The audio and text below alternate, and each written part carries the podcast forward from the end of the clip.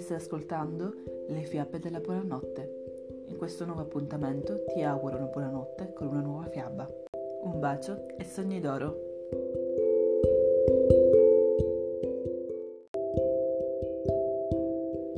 Lo specchio fatato. La storia del perché ogni tanto le persone litigano. I due bambini si guardavano l'un l'altro sorridendo. Cosa c'era di più bello e di più buono della loro amicizia? Se ci si sforza di ricordare quanto di bello e buono c'è al mondo, l'effetto dello specchio svanirà. Tra tutte le storie che la nonna raccontava a lui e alla sua amica Gerda, Kay preferiva un racconto in particolare, anche se terribile e spaventoso, quello dello specchio fatato che seminava l'odio nel mondo. Si diceva che fosse stato niente di meno che il diavolo a inventare quel manufatto leggendario. Le cose erano andate così. Un giorno, che era proprio di buon umore, il diavolo aveva pensato di costruire uno specchio capace di far sparire tutte le cose belle e buone che vi si riflettevano, facendo al contrario risaltare tutto ciò che era orribile.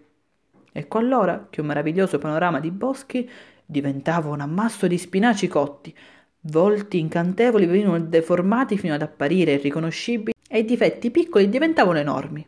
Ah ah, com'è divertente! se la rideva il diavolo, e decise di mostrarlo agli studenti che venivano da lui per imparare le arti oscure della magia nera. Tutti ne furono incredibilmente entusiasti e pensarono a un piano diabolico. Avrebbero portato lo specchio ovunque, per rendere il mondo un luogo più brutto e meno accogliente. Andarono di piazza in piazza, di strada in strada, di giardino in giardino, e tutto ciò che era bello divenne in un colpo orribile.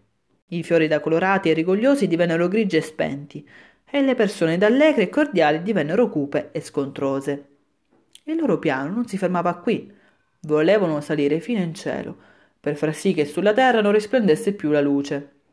Ma ecco che mentre si sollevavano sempre più in alto, improvvisamente lo specchio andò in mille frantumi, e il loro piano diabolico era sventato. Ma quei microscopici pezzetti avevano seminato piccole tracce di odio nel mondo. Ecco perché ogni tanto le persone litigano. Ma se ci si sforza di ricordare quanto di bello e buono c'è al mondo, l'effetto dello specchio svanirà, diceva ogni volta la nonna per concludere il suo racconto. Quella li avrebbe sempre salvati.